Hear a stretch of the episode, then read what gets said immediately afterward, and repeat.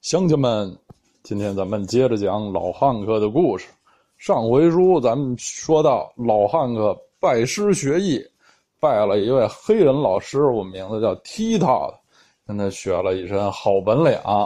但是上回书呢，忘了说，其实呃，小汉克在跟踢塔的学艺的时候呢，他们家已经是又搬了一个地儿了，已经不在。之前的那个小城镇啊，那个叫乔治亚纳，啊，乔治亚纳的小镇，已经搬到了一个又大了不少的一个镇子啊。这个镇子呢叫 Greenville，格林维尔，亚拉巴马州的格林维尔，美国叫什么什么维尔，就是 View 啊，V I L L E 的这个城市啊，大小城市非常多。像大家熟悉的这个，呃，田纳西州首府乡村音乐之都 Nashville 纳什维尔啊，田纳西州还有一个重要城市，田纳西大学的所在地 Knoxville，著名导演昆汀塔伦蒂诺的老家就是这个诺克斯维尔，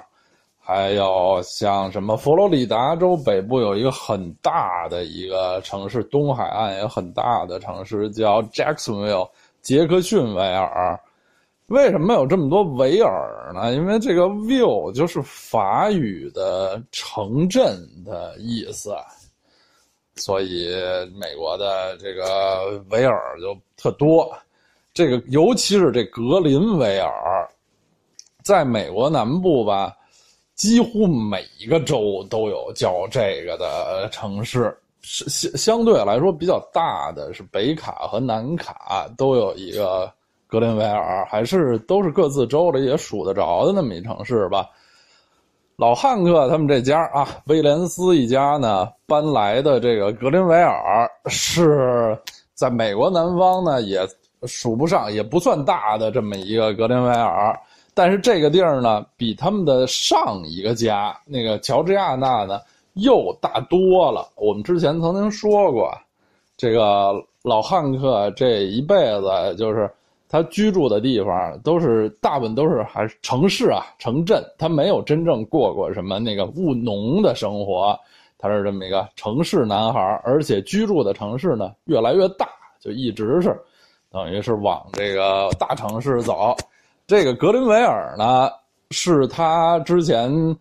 住的这个乔治亚纳的三四倍大，有，在这个一九三几年啊，这个这个镇已经有差不多四千人了啊，在他们那个那那些穷乡僻壤啊，就算是有相当规模的一个镇子了，而之前的乔治亚纳只有一千多人，那那也比就是。汉克出生的，他们住的那个只有一条马路什么的，恨恨不得只有六七户人家的那种大的多，所以呢是在这个叫这个格林维尔的这个镇子啊，汉克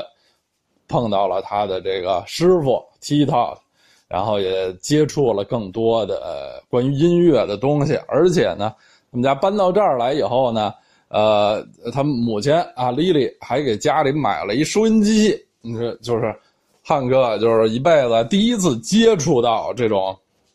非常先进的，当时啊，算是非常先进的家用电器——收音机啊，可是一好东西。它可以听到广播啊，听到这个新的音乐，听到各式各样的音乐，这也很大的，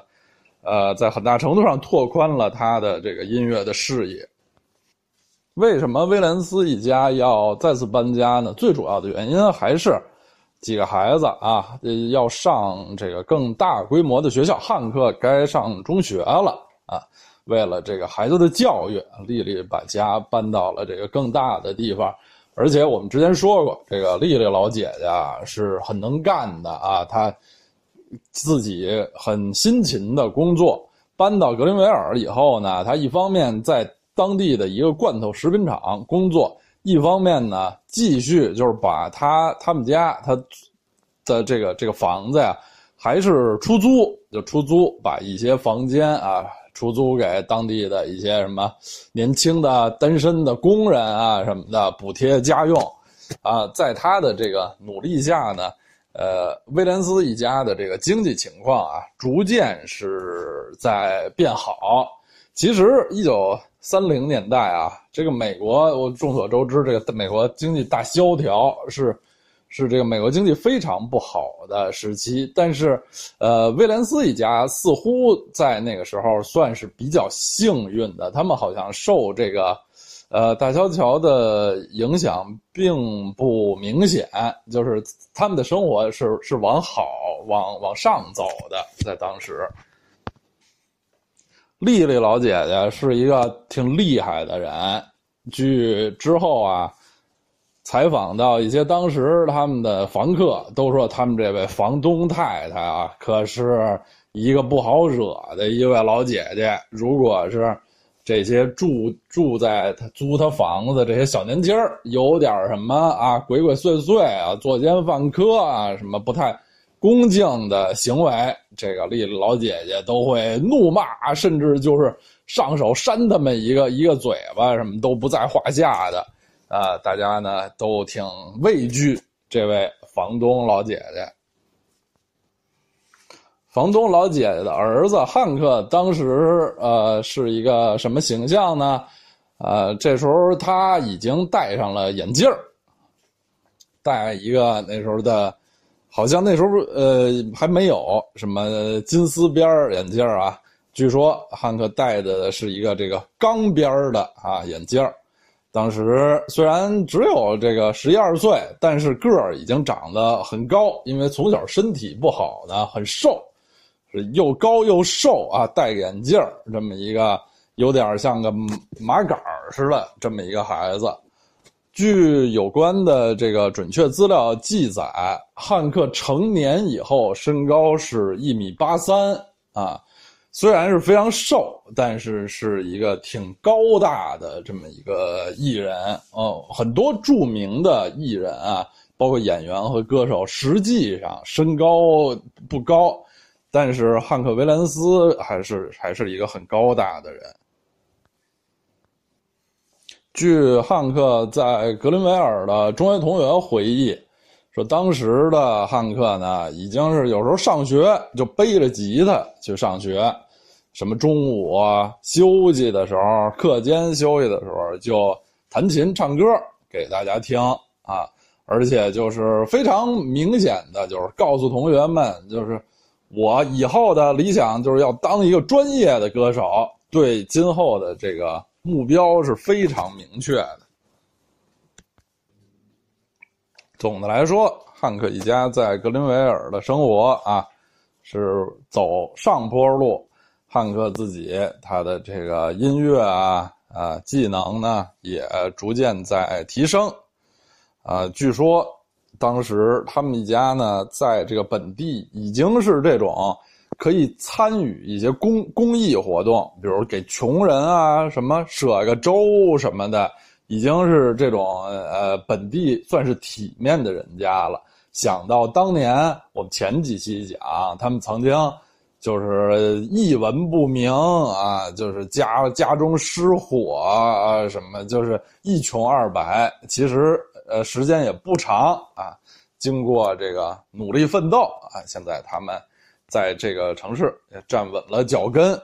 咱们说了这个汉克啊，说了他妈的这个情况都还不错。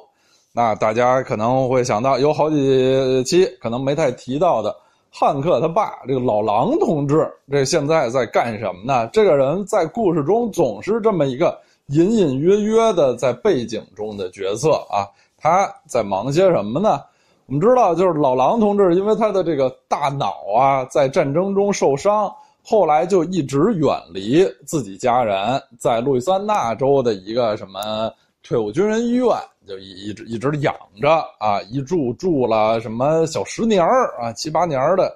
样子。在这期间呢，他还是一直的都都在这个呃医院里住着，而且吧，就是。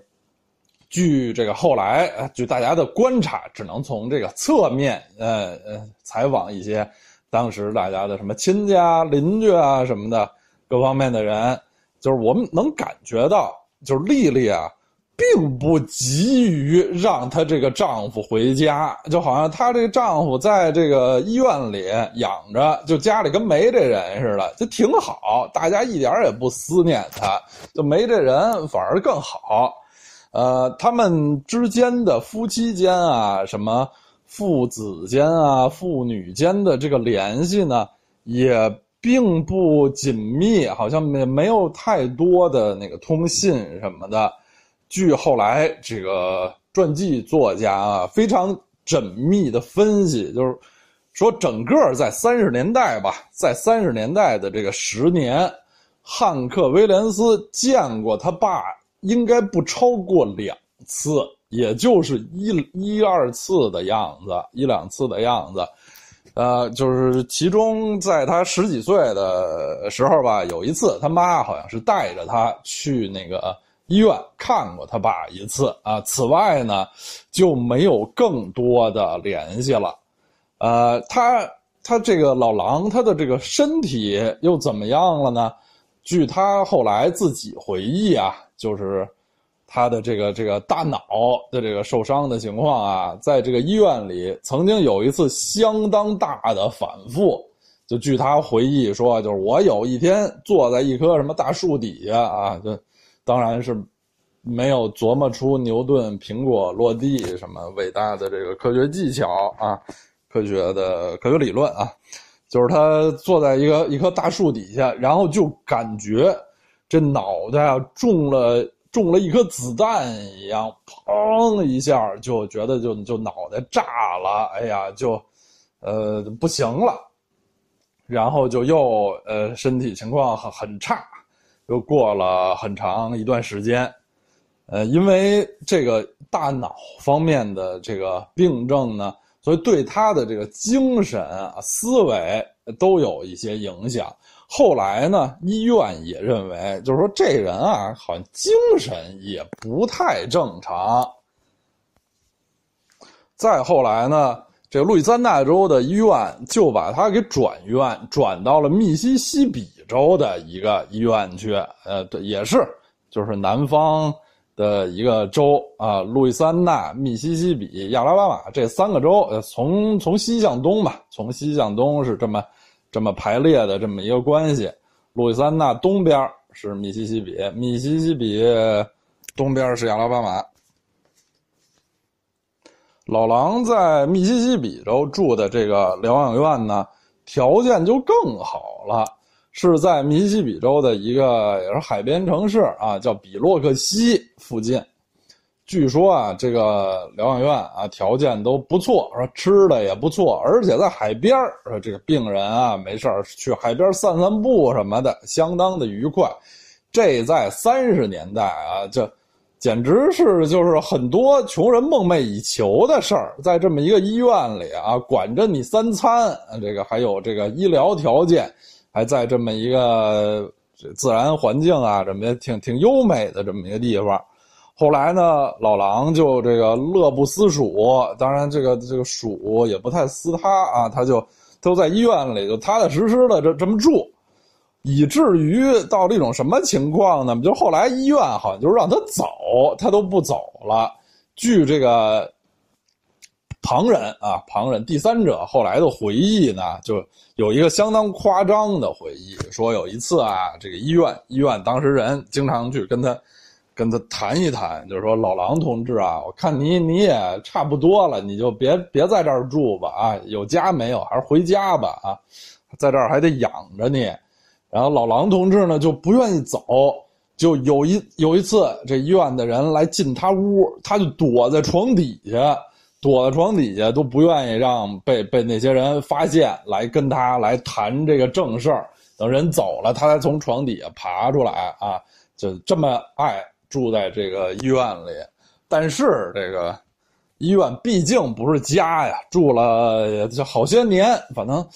终于到那么一个时刻了吧，他还是想还是想出院了啊，想过这个正常的这个人类的社会生活。想出院的时候呢，他惊奇的发现医院不让他出院了，因为医院说他啊这个大脑有问题。这个精神有问题，就这人啊要出院，可能对这个社会啊是是一个威胁，是一个危险。这时候大家就会问了：这人有问题，你你联系他的他的这个家人啊，他有老婆有孩子呀，为什么就不联系他的老婆孩子呢？就是说那时候呢，已经联系不上了。这个等于是丽丽他们嘛等就把这老狼给可以说抛弃了吧，就是已经切断了与他的联系，医院也联系不上他的这老婆孩子。然后据说那时候丽丽已经在他们家乡散发消息，说老狼已经死了啊。这个这个老狼呢，就发现自己想出院呢，这时候就出不了院了。他也这个老婆孩子也联系不上，然后医院呢对他就就觉得他好像逐渐要把他归类为这个精神病人了。这个因为这些的记录啊，大部分是来自后来这个四五十年代啊五十年代老狼晚年的一些这个他个人的叙述，所以其中稀奇古怪、不合常理之事呢也很多。据老狼本人呢。是这么回忆的，他说他最后是怎么呃逃出了这个医院呢？呃，怎得以得以离开了医院？是他的一个病友，病友的亲戚去看他的病友，然后老狼恳求他这这个病友的亲戚说呀：“你给我的那个什么姐妹，就是还好，他还有兄弟姐妹，虽然也是多年没有联系了，说是这个关系啊也很淡漠。”说你怎么能能找去找一下寻访一下，联系一下我的有有一姐妹啊，让她想办法来来接我，就因为因为说我这不是有精神病吗？就我自己走不让走，必须得有这个亲戚来来接才行。就然后他这个。病友的这亲戚还不错，就去联系到了他的这个，也闹英语嘛，咱也闹不清是姐姐和妹妹，就这这他的这姐妹，他这姐妹吧，虽然和老狼是多年也是不太不太来往了，但是呢，他们这个不太来往的原因是这个这姐妹特别讨厌自己的这也不知道是是是嫂子呀还是还是什么的啊，就是对这个丽丽呃印象很不好。这时候听说自己的这个哥哥也不知道弟弟有难呢，还是愿意帮一把。但是好像当时呢，什么事务繁忙，然后他就又托给了这个老狼的一个一个兄弟，就是跟老狼关系更疏远的那么一人啊。他这兄弟也还算不错了啊，至少这这还是还是亲的嘛啊。听说自己这个哥哥什么的有有难。还是来到了医院啊，拿着一些什么证明，向医院证明，这个啊，这这人这人确实是我亲戚啊，我来接他，可以让他出院。老狼这时候才得以出院，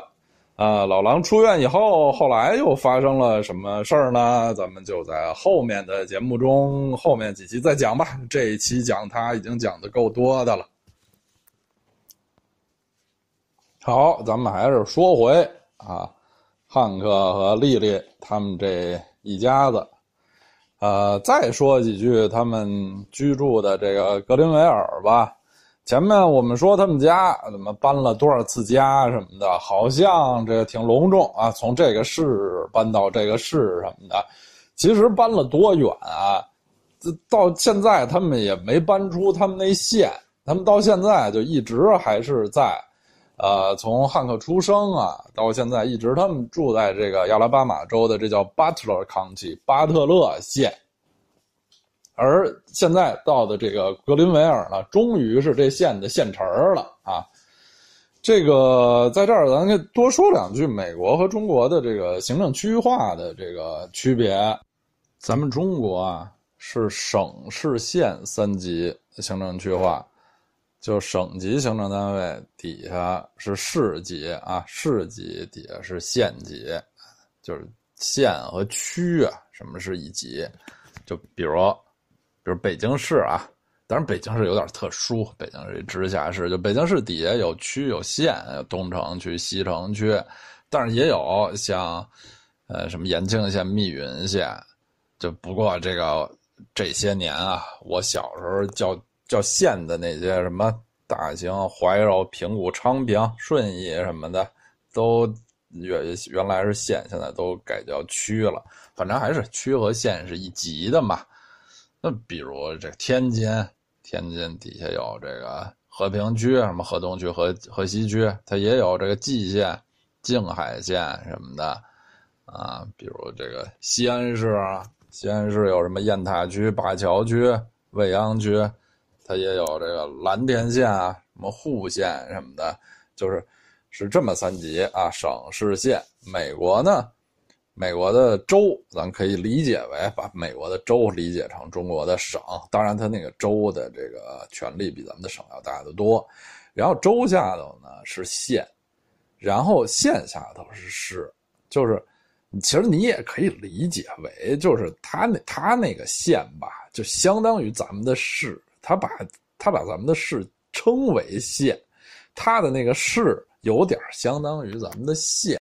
就是中国，所以这就是中国市比县大，市是一大概念，里头有好多县。美国正相反，美国是县比市大，所以就我们熟悉的，几乎吧，几乎所有的我们熟悉的美国大城市啊，它其实都是它所在的那个县的县城儿。咱们一说哈，县城儿是一个很小的一个一个城镇的概念。啊，但是呢，在美国，因为因为县大嘛，都是县里头有好多市，这个市都很小，就几条马路什么的，那那那就叫一个市。所以经常呢，呃，看到美国一个县，一个县有几十万人啊，常见。这市呃，经常有万万把千人，一个县里有十几二十个市啊什么的，这都这都是太正常的事情了啊。就是中美两国这个行政区划有这么一个很很大的区别，咱们是这个市比县大啊，他们是县比市大，所以汉克他们一家子现在终于是到了县城了，而他们同时啊也一步一步呢，其实如果看地图的话，是往这个东北方向在走，慢慢的就接近，就是他们附近。所能到的最大城市就是蒙高马瑞，蒙哥马利，亚拉巴马州的首府蒙哥马利啊。后来呢，蒙哥马利也就成为了威廉斯一家的永久的家。到最后，汉克长眠的地方，就是他现在他的墓地啊，什么都是都是在蒙哥马利啊。虽然就是汉克成名以后啊，他这个。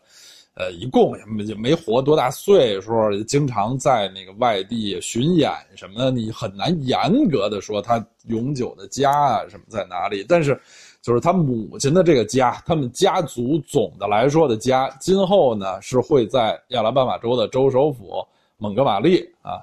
蒙哥马利其实在美国的也不算是一个多一个太大的城市啊，它比较有名的。地方呢，就是它曾经是那个美国南北战争啊，美国南北战争南方邦联一开始建立的时候，南方邦邦联的首府就在蒙哥马利，呃，或者叫首都吧，因为当时这国家已经分裂了，南方邦联认为自己是一个国家啊，首府在蒙哥马利，只是后来才搬到了就是现在弗吉尼亚州的州府里士满。据说这个最直接的原因就是蒙哥马利太热，这个南方夏天太热，呃，受不了，嗯，搬去这个比较凉快的地方啊。好，我们说了说这些这些背景知识啊，然后这个汉，我刚才说啊，汉克这时候还戴个眼镜儿啊，瘦高挑，文质彬彬，上学经常。背个吉他啊，大家就觉得是是这么一个很啊很文质彬彬的少年，其实也不完全是这样。他身上呢也继承了他母亲的一些性格特征。刚才我们说这个丽丽太太啊，老姐姐是一个很不好惹的一房东啊，家里住的小青年儿把家里什么弄脏了啊，抽烟喝酒哦，干些什么鬼鬼祟祟的事儿，老姐姐一个嘴巴就过去了。呃，汉克就继承了他妈这种易怒，有时候呢比较暴力的这个性格。虽然他自己啊从小身体特别不好，也没劲儿啊。据据说他是一个，真是一个力力气很小的人，就是说这个搬重物啊什么的能力都都相当差。但是在这个脾气上不含糊，就是经常有一什么事儿就上来就动手。虽然呢这个动手的这个这个能力不甚强啊，因为太瘦啊，身体也不好，通常也打不过谁。但是呢，就下一次还照样打，就有这么 这么一种人啊，就像就是喝酒的时候，有的人特别能喝啊，深不可测；有的人呢，其实不太能喝，但是特别能干啊，从来不畏惧，被称为能不能喝能干啊。汉克就是这么一个不能打，但是爱打的这么一个人，所以到后来呢，他就他的这个。同龄人也都也都有点害怕这人，就是这人啊，虽然打不过你，但是他这个锲而不舍，经常在这打，也也挺吓人的。而且大家都知道他妈特厉害，就说有一次啊，汉克和这个同龄的孩子吧，就是怎么怎么打起来了，当然是大部分时候都打不过，然后呢，他妈就来助拳。呃，帮忙手里拿着一个碎的啤酒瓶儿，哎，这这这孩子都吓死了。所以后来汉克回忆起这这些事情的时候，还就是挺，应该说挺自豪的，说就是说原话是这样说的：说只要我妈拿着一个碎酒瓶在我身后，我就谁也不怕。我看了一眼咱们这个节目的时长啊，确实是这个前四期。有一个越来越长的趋势，第一期才二十三分钟，呃，然后越来越长，到了上一期，一期已经三十八分钟了，有点太长了。以后我还是尽量把这个每期节目控制在二十五到三十分钟。行，这期节目的这个讲故事到到现就就到这儿了啊，然后咱们留作业听歌啊，就今天放一首这个汉克威廉斯的歌曲中呢。很不有名啊，也不太成功，就挺挺奇怪的这么一首，就是这些伟大伟大的歌手，也不是首首歌都那么伟大啊，那么有意义。就有的歌呢，也是这种小作品，但是也有它有好玩的地方。这首歌呢叫《Fly Trouble》。刚一看，你以为这个 fly 是什么？飞行啊，飞飞行遇到了麻烦了，莫非飞机的事儿？那其实这 fly 在这儿不是，不是指飞行，是一名词。fly 当名词讲是什么意思？苍蝇，苍蝇的麻烦，哎呀，讨厌的苍蝇，其实就是刚才我们曾经说过啊，这个蒙哥马利因为天气太热，南方天气太热，导致这个南方邦联啊，很快决定把这个首都迁到这个。较北一边的这个弗吉尼亚州的里士满去，美国南方呢，尤其是汉克他们生活的这个亚拉巴马州，而且还是亚拉巴马州南部是非常炎热的。这首歌呢，就是这么一首，其实有点像是这个开玩笑似的喜剧歌曲，就是唱这个苍蝇的麻烦。其实流行歌曲里唱什么上什么主题的都有啊，小猫小狗什么的。都有唱苍蝇的，实在是不太多。这是他后来一九四七年的一一首歌，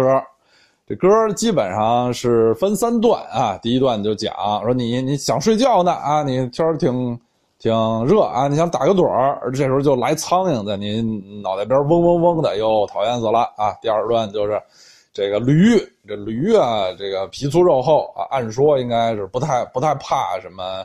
这个叮咬啊。蚊虫叮咬什么的，但是苍蝇一来呢，驴也挺烦啊，就这个甩着尾巴想轰苍蝇什么的。然后第三段呢，就是说这个啊，晚上这个月月明星稀，这个空气清新，你什么就鼓起勇气准备向女友求婚啊，刚是单膝跪地，呃，嗡嗡嗡飞过来几只苍蝇啊，非常的这个煞风景，非常讨厌。然后最后还有一小结尾，就是说你你是抡着苍蝇拍啊，还是什么用手啊想打，结果一一把一巴掌也没打着，还打着自己脸、自己眼睛了。看，就这么一首这个玩笑式的歌曲，在歌曲的这大部分时候，它其实是在说啊，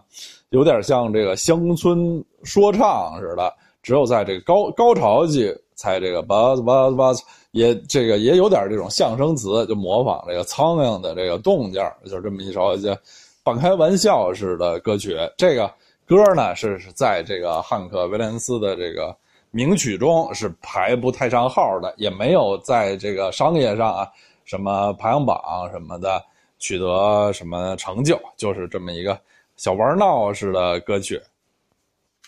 我们前面说过，就是汉克的那个最著名的一些歌曲呢，其实旋律无论是旋律啊、演唱啊、配器啊、演奏都是比较简单的。这首歌呢，里面用了有些那个爵士味儿的、相当复杂的那个吉他伴奏，其实，在汉克的歌里头也是非非常少见的。可能这也是那个这首歌不太成功的一个原因之一，因为大家还是习惯，